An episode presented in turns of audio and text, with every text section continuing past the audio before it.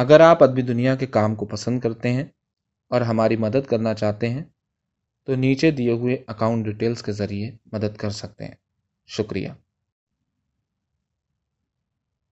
پریتو کرشن چندر جب وہ گاڑی کا دروازہ کھول کر ڈبے کے اندر آیا تو اس کے چلنے کے انداز سے میں نے محسوس کیا کہ وہ فوج میں ملازم رہ چکا ہے.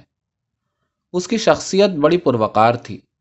قد 6 فٹ سے نکلتا ہوا, رنگ سرخ و سفید, براق نورانی داڑھی. اس نے کالی مرچ کے رنگ کا اونی سوٹ پہن رکھا تھا اور سر پر مونگیا رنگ کی پگڑی کس کر باندھی ہوئی تھی, اور ڈبے کے درمیان روشنی میں اس کی پگڑی کی تہوں میں سے ابرق کے ٹکڑے جواہر ریزوں کی طرح چمک اٹھتے تھے. وہ سیدھا چلتا ہوا, متوازن قدم اٹھاتا ہوا میرے قریب آ کر رکا.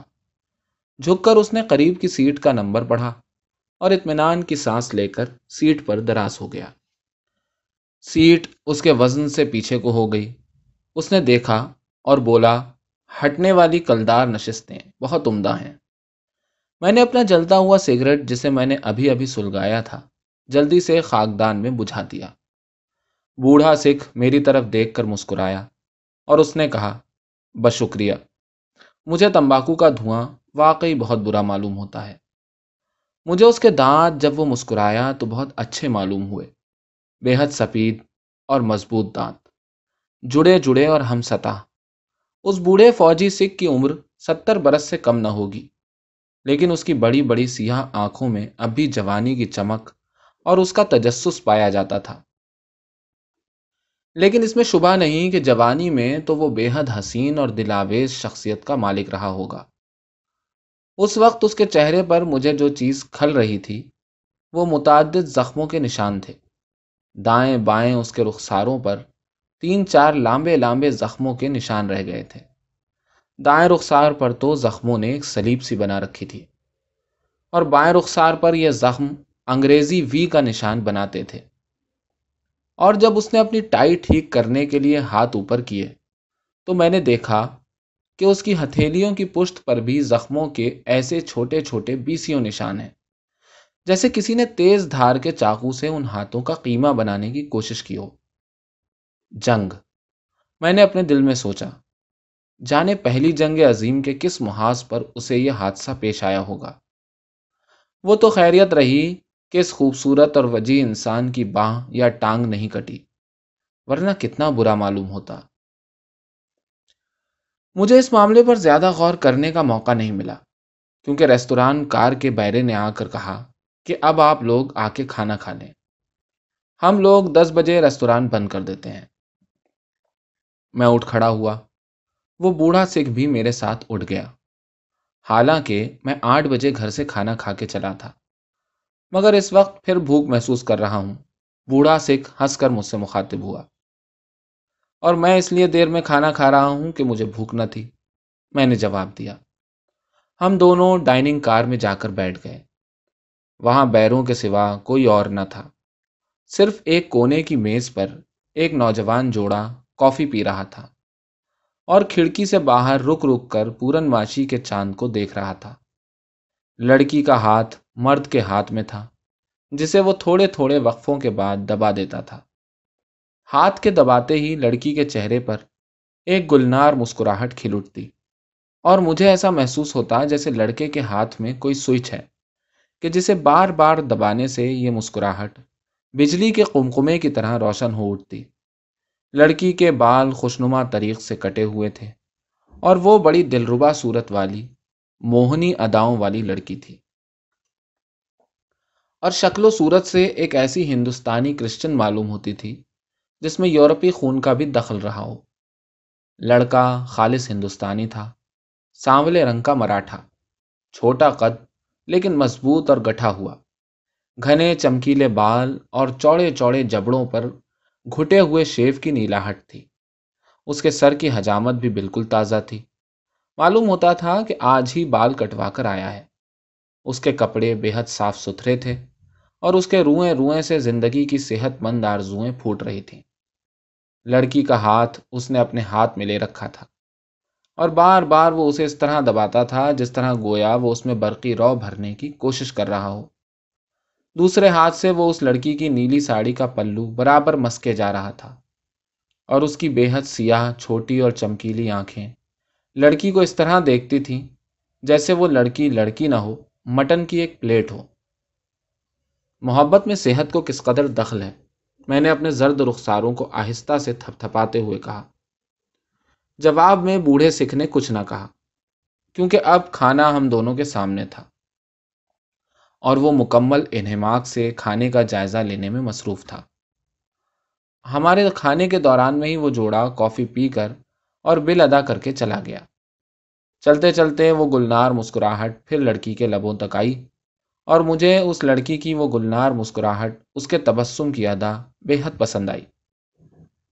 جب وہ لڑکے کی طرف دیکھتی تھی، کتنی چاہت اور سپردگی تھی اس کی نگاہ میں۔ کبھی کبھی تو عورت ایک نگاہ میں سب کچھ دے ڈالتی ہے اور پھر ایک خالی برتن کی طرح معصوم کھڑی کی کھڑی دیکھتی رہ جاتی ہے۔ بس اسی وقت وہ پیاری بھی معلوم ہوتی ہے۔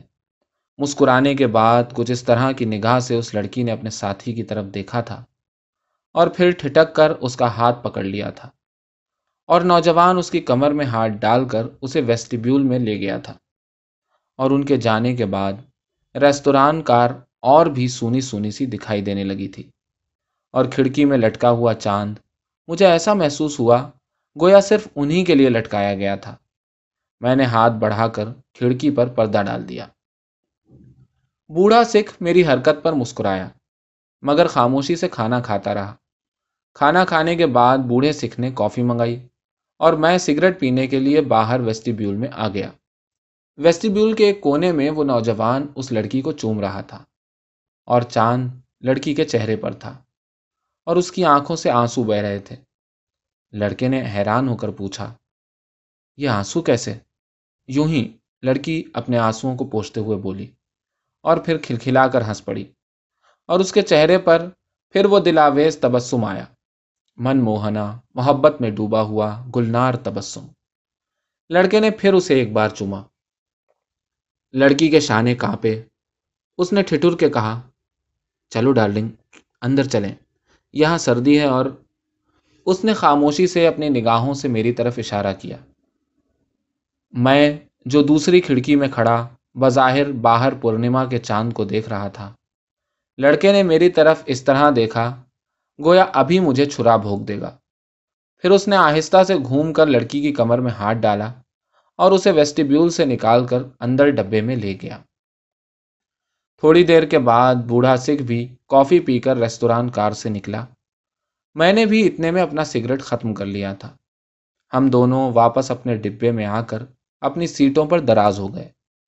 تھوڑی دیر کے بعد گارڈ ڈبے میں آیا۔ اس نے سب بتیاں بجھا دی، لیکن ڈبے کے اندر چاندنی مکمل طور پر کھل اٹھی تھی، اور اس کی مدھم روشنی میں گاڑی کے اندر بیٹھے ہوئے لوگوں کے چہرے خاموش اور ستے ہوئے دکھائی دیتے تھے۔ میں نے کہا، مجھے اس چاندنی میں نیند نہیں آتی، کھڑکی کا پردہ سرکا دوں؟ ذرا ٹھہرو، بوڑھے سکھ نے بہت ہی دھیمے لہجے میں بے حد پرسوز آواز میں کہا، یہ پونم کی رات بہت بھیانک ہے، بہت خوبصورت بھی ہے، مجھے اس سے ڈر لگتا ہے، مگر میں اسے دیکھنا چاہتا ہوں۔ کچھ دیر اور اس چاند کو دیکھ لوں؟ چاند کو تو نوجوان لوگ دیکھتے ہیں، ہمارے دیکھنے کی یہ چیز نہیں، میں نے افسردہ تبسم کے ساتھ کہا۔ بوڑھا سکھ مسکرایا۔ اس کا دایاں رخسار چاندنی میں تھا اور صلیب کا نشان بہت گہرا دکھائی دے رہا تھا، بائیں رخسار کی تاریکی میں گم تھا۔ میں نے کہا، تمہارے رخساروں کے یہ زخم کیا تم نے جنگ میں حاصل کیے ہیں؟ جنگ؟ بوڑھے سردار نے میری طرف دیکھ کر اپنے آپ میں گم ہوتے ہوئے کہا۔ ہاں، جنگ ہی تو تھی، وہ رک کر آہستہ سے بولا۔ کون سی جنگ؟ پہلی جنگ عظیم یا اس سے پہلے کی کوئی جنگ؟ میں نے پوچھا۔ میں تو کبھی فوج میں نہیں رہا، بوڑھے سکھ نے آہستہ سے کہا۔ میرا قیاس بے بنیاد ثابت ہوا، اس لیے میری دلچسپی بڑھ گئی۔ میں نے پوچھا، پھر یہ زخم کیسے؟ بوڑھے سکھ نے ادھر ادھر دیکھا۔ چاند اپنی جگہ تھا، کھڑکی اپنی جگہ تھی، مسافر ڈبے میں خال خال ہی تھے۔ ہمارے آگے 5-6 سیٹیں چھوڑ کر آخر کے کونے میں وہ لڑکا اور لڑکی اپنی اپنی کرسیوں پر دبکے ہوئے تھے۔ لڑکی کا سر لڑکے کے شانے پر تھا، آنکھیں دونوں کی بند تھیں۔ بوڑھے سکھ نے مجھ سے پوچھا، یہ قصہ ضرور سنو گے؟ اگر تمہیں نیند نہیں آ رہی ہو تو سنا دو۔ نیند تو مجھے اس چاندنی میں کبھی نہ آئے گی، بوڑھے سردار نے بڑے گداز لہجے میں کہا۔ پھر اس نے اس طرح مجھ سے کہا جیسے وہ قصہ سنانے کے لیے تیار ہو چکا ہو۔ اس نے ایک لمبی سانس کھینچ کر کہا، اچھا تو سن لو، تم میرے لیے بالکل اجنبی ہو اس لیے تمہیں سنا دینے میں کوئی حرج نہیں۔ گاڑی کی کھڑکیوں میں دوہرے شیشے لگے ہوئے تھے جن کی وجہ سے گاڑی کی چھک چھک بڑے میٹھے مدھم غنودگی سے لبریز لہجے میں اندر آتی ہوئی معلوم ہوتی تھی، اور گاڑی کے دو رویا پھیلی ہوئی سفید چاندنی میں سیاہ درخت اپنی شاخوں کو سمیٹے ہوئے سر جھکائے ہوئے گناہگار مجرموں کی طرح کھڑے تھے۔ سردار نے کونے میں سوئے ہوئے مراٹھے نوجوان کی طرف اشارہ کر کے کہا، جوانی میں میں بھی اسی طرح تھا، بے فکر اور لاپرواہ اور خود سر۔ میرا باپ گجندر سنگھ موزہ حاصلہ کا نمبردار تھا، اور اس کے علاوہ چک نمبر 37 بھی پورے کا پورا ہماری ملکیت میں تھا۔ گھر میں کھانے پینے کی کوئی کمی نہ تھی، گو باپ نے مجھے BA پاس کرایا تھا، لیکن مجھے شروع ہی سے کھیتوں میں کام کرنے کا شوق تھا۔ قلم کے بجائے میرے ہاتھ دراتی چلانے میں مشاغ تھے، جانے میں نے BA کیسے کر لیا۔ میرے باپ کی آرزو تھی کہ میں فوج میں بھرتی ہو جاؤں، کرنل بنوں، مگر مجھے کھیتوں کی زندگی ہی پسند تھی۔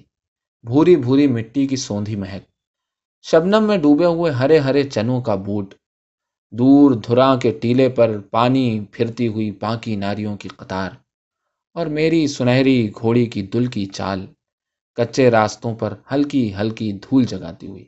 آہ، میں نے کہا، تم اپنے شباب میں بے حد حسین رہے ہوگے، عورتیں تم پر بہت مرتی ہوں گی۔ بوڑھے سکھ نے ایک حزین مسکراہٹ سے کہا، ایسا تو مجھے کچھ یاد نہیں کہ کسی لڑکی نے مجھ سے محبت کی ہو۔ ہاں، میں نے ضرور ایک لڑکی سے محبت کی تھی۔ کون تھی وہ؟ میری بیوی تھی۔ بیوی؟ میں نے بے حد نا امید ہو کر کہا، کم بخت نے سارے رومانس کا مزہ کرکرا کر دیا تھا۔ ہاں، جب میں BA پاس کر کے گاؤں واپس آیا تو میرے باپ نے چک جھمرا کے نمبردار کی لڑکی پریتو سے میرا بیاہ کر دیا۔ پریتو بڑی خوبصورت لڑکی تھی، لامبی اور بانکی، گوری اور سنہری، لچکیلی اور نرم۔ میں تو اس کی آنکھوں پر مرتا تھا۔ کیوں؟ ان آنکھوں میں کیا خاص بات تھی؟ میں نے پوچھا۔ بظاہر تو کوئی خاص بات نہ تھی، بڑی بڑی تھیں اور کالی سیاہ، مگر ایسی تو بہت سی عورتوں کی آنکھیں ہوتی ہیں۔ پھر کیا بات تھی؟ کہہ نہیں سکتا۔ ان آنکھوں کا رنگ نہیں، رنگ نہیں، ان آنکھوں کا لہجہ کچھ عجیب سا تھا۔ بولتی تو نہیں تھی لیکن بولنا چاہتی تھی، ایسا معلوم ہوتا تھا جیسے وہ مجھ سے کچھ کہیں گی، مگر وہ مجھ سے کچھ نہ کہتی، ہر وقت سپنے سے دیکھتی رہتی۔ کبھی ایسی آنکھیں تم نے دیکھی ہیں جو ہمیشہ سپنا سا دیکھا کریں؟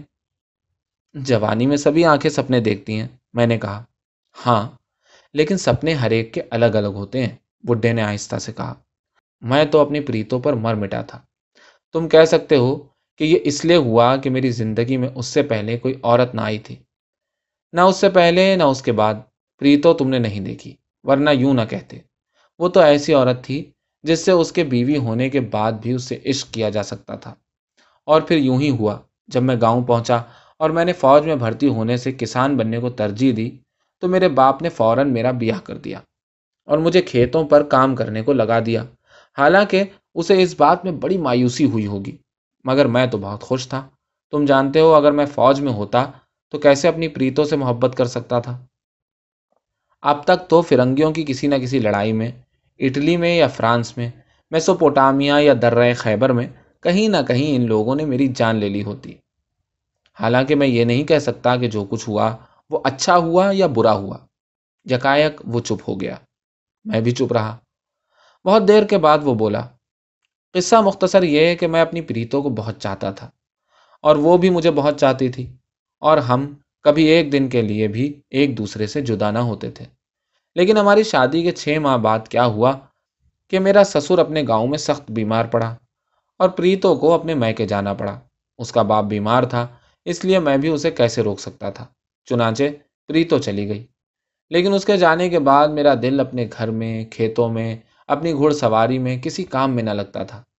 3 دن تو میں نے جیسے تیسے کر کے کاٹے، لیکن چوتھے دن میں نے اپنی گھوڑی پر زین کسی اور سر پٹ ہو لیا اپنی سسرال کے گھر۔ چک جھمرا ہمارے گاؤں سے 30 کوس پر واقع ہے، لیکن میری گھوڑی بڑی تیز رفتار تھی۔ میں شام ہوتے ہوتے چک جھمرا پہنچ گیا۔ وہاں جا کے معلوم ہوا کہ میرے سسر کی حالت پہلے سے بہتر ہے، بلکہ ساس اور سسر مجھے دیکھ کر بہت خوش ہوئے، اور جب انہیں یہ معلوم ہوا کہ داماد اپنے سسر کی صحت پوچھنے چلا آیا ہے تو وہ میری سعادت مندی پر بے حد خوش ہوئے۔ دن بھر 30 کوس کا سفر کرنے سے میں بہت تھک گیا تھا، اس لیے جلدی کھانا کھا کے میں سو گیا۔ مجھے معلوم تھا اب جو سوؤں گا تو پھر صبح ہی اٹھوں گا۔ میں نے پریتو سے کہا، مجھے صبح ضرور اٹھا دینا، میں گھوڑی پر سوار ہو کر سیر کو جاؤں گا، کہیں ایسا نہ ہو کہ دن چڑھے تک سوتا رہوں۔ لیکن ہوا یہ کہ اس رات 3رے پہر ہی میری آنکھ کھل گئی، اور میں یہ دیکھ کر بہت حیران ہوا کہ میری بیوی میرے بستر پر نہیں ہے۔ دور کمرے کے آخری سرے پر دروازے کے ہلکے سے کھلنے اور پھر بند ہونے کی آواز آئی، اور ایک سایہ سا دروازے کے باہر گزرتا ہوا معلوم ہوا۔ میں آنکھیں مل کر اٹھ بیٹھا۔ واہ گرو، یہ کیا ماجرا ہے؟ سوچ سوچ کر میں آہستہ سے اٹھا، کرپان کو تکیے کے نیچے سے نکال کر پہنا اور آہستہ سے دروازہ کھول کر باہر ہو لیا۔ باہر ایسی ہی چاندنی رات تھی، بڑی خوبصورت خوشبوؤں والی چاندنی رات۔ سرس اور شیشم کی شاخوں میں چھپے ہوئے گھونسلوں میں کبھی کبھی چڑیاں غنودگی میں چوں چوں کرتی، مگر ان کے چڑے فوراً اپنی مضبوط چونچ سے ٹھونگ مار کر انہیں اپنی گود میں دبا لیتے۔ میرے پاؤں شبنم میں بھیگ چکے تھے، اور میرے چاروں طرف سرسوں کی ہری کوپلیں لہرا رہی تھیں، اور کھیتوں میں سے گزرتا ہوا میں اپنی پریتوں کے تعاقب میں جا رہا تھا۔ پہلے میں نے سوچا وہ کھیتوں میں ضرور حوائط سے فارغ ہونے جا رہی ہے، لیکن جب اس نے ایک کھیت کو پار کر لیا، دوسرے کھیت کو پار کر لیا، تیسرے کھیت کی ڈھلوان سے گھوم کر نیچے کے خشک نالے کو پار کر کے ٹیلوں کے پیچھے غائب ہو گئی، تو مجھے کچھ عجیب طرح کی تشویش، حیرت اور کوفت سی ہونے لگی۔ دل کو دھچکا سا لگا، اور اب میں ہولے ہولے بہت سی احتیاط سے اس کے تعاقب میں چلنے لگا، تاکہ اسے پتہ نہ چلے کہ کوئی اس کے تعاقب میں ہے۔ 3رے کھیت کی ڈھلوان سے اتر کر میں نے نالے کو پار کیا، پھر احتیاط سے ٹیلوں کے پیچھے سے گھوم کر میں نے آگے کو نظر دوڑائی۔ سامنے پھر سرسوں کے کھیت تھے، کھیتوں کے بیچ میں ایک کنواں تھا، کنویں کے قریب بیریوں کا ایک سائے دار جھاڑ تھا، جھاڑ کے نزدیک ایک پلنگ بچھا تھا، پلنگ کے قریب ایک ناپختہ گھر تھا جس کا دروازہ آدھا کھلا ہوا تھا، اور میری بیوی اس پلنگ پر ایک جاٹ کے ساتھ سو رہی تھی۔ میری پریتو، میری بیوی اس سے بہت پیار کر رہی تھی، وہ بار بار اس کی آنکھیں چومتی اور اس کے رخسار، اور کتنی شدت تھی اس پیار میں۔ میری آنکھوں میں خون اترنے لگا، اور میں چپکا بیریوں کے جھاڑ کے پیچھے کھڑا ان لوگوں کو پیار کرتے ہوئے دیکھتا رہا۔ ہاں، اپنی آنکھوں سے سب کچھ میں نے دیکھا۔ کچھ عرصے کے بعد جاٹ نے میری بیوی سے کہا، پریتو مجھے پیاس لگی ہے، اندر سے پانی لا دے۔ پریتو نے اپنا سر اس کے سینے سے ہٹا لیا اور بولی، بچنے، تیری پیاس کیا ابھی تک نہیں بجھی؟ بچنا جواب میں صرف مسکرا دیا۔ اس نے میری بیوی کے ہونٹ چوم لیے۔ پریتو آہستہ سے پلنگ سے اٹھی اور ادھ کھلے دروازے سے ناپختہ مکان کے اندر گئی۔ بچنا اوندھے منہ لیٹ کر بڑے اشتیاق سے دروازے کی طرف دیکھنے لگا، کیونکہ میری بیوی بالکل ننگی تھی۔ یکایک میں نے کرپان نکالی اور اسے اپنے دونوں ہاتھوں میں لے کر سر کے اوپر اٹھایا، اور پھر اپنی پوری قوت سے بچنے پر وار کیا۔ بچنے کے منہ سے حق کی ایک ہلکی سی آواز نکلی، دوسرے لمحے میں اس کا سر قلم ہو گیا۔ پھر میں بیریوں کے جھاڑ کے پیچھے سے کھیتوں میں غائب ہو گیا۔ ٹیلوں کے پیچھے سے نالے کو عبور کر کے سرسوں کے کھیتوں سے گزرتے ہوئے میں نے چند لمحوں کے لیے رک کر اپنی کرپان کو مٹی سے اچھی طرح صاف کیا، اور جب وہ بالکل صاف شفاف ہو کر آئینے کی طرح چمکنے لگی تو اسے میان میں رکھ کر گھر کے اندر آ گیا، اور کمرے کے اندر آ کر پھر اپنے بستر پر سو گیا۔ کوئی آدھے پون گھنٹے کے بعد پریتو میرے کمرے میں دھیرے سے داخل ہوئی۔ میں جاگ رہا تھا، لیکن میں نے اپنی آنکھیں بند کر لی اور لمبے لمبے سانس لینے لگا۔ پریتو نے دروازہ کھول کر پہلے تو مجھے غور سے دیکھا، پھر اس نے آہستہ سے میرے تکیے کے نیچے سے کرپان نکالی اور اسے کھول کر دیکھا، اور جب اسے بالکل صاف شفاف پایا تو گویا اس کے دل کا شبہ دور ہو گیا۔ اور وہ میری بغل میں آ کر لیٹ گئی، چپ چاپ پتھر کی سل۔ بوڑھا سکھ چپ ہو گیا۔ چند لمحوں کے انتظار کے بعد میں نے بڑی بے چینی سے پوچھا، پھر کیا ہوا؟ کچھ نہیں ہوا۔ اس کا باپ چونکہ صحت یاب ہو چکا تھا، اس لیے میں پریتوں کو لے کر دوسرے ہی دن اپنے گاؤں چلا آیا اور ہم ہنسی خوشی اکٹھے رہنے لگے۔ دن بیتے، مہینے بیتے، سال بیتے، میں نے کبھی اس بات کا اس سے تذکرہ نہیں کیا۔ نہ پریتوں نے کبھی کسی بات سے مجھ پر یہ ظاہر ہونے دیا کہ اسے کسی بات کا بھی شبہ ہوا تھا یا اسے کسی بات کا غم تھا۔ ہاں، ایک بات میں نے ضرور دیکھی، اس واقعے کے بعد وہ پھر کبھی اپنے میکے نہیں گئی، میرے کہنے پر یا اپنے ماں باپ کے اصرار پر بھی نہیں گئی۔ ہوتے ہوتے میں بھی اس واقعے کو بھول سا گیا، کیونکہ اب ہمارے بچے ہو گئے تھے، میرے اور پریتوں کے بچے، 2 لڑکے اور 1 لڑکی، بڑے خوبصورت بچے تھے، پرتاپ اور دلیپ اور ہرنام کور۔ بڑھتے بڑھتے بچے بھی بڑے ہو گئے اور اسکول جانے لگے، اسکول سے کالج میں جانے لگے، اور جب وہ کالج میں جانے لگے تو ہمارے ہاں تیسرا لڑکا پیدا ہوا، ہربنس سنگھ۔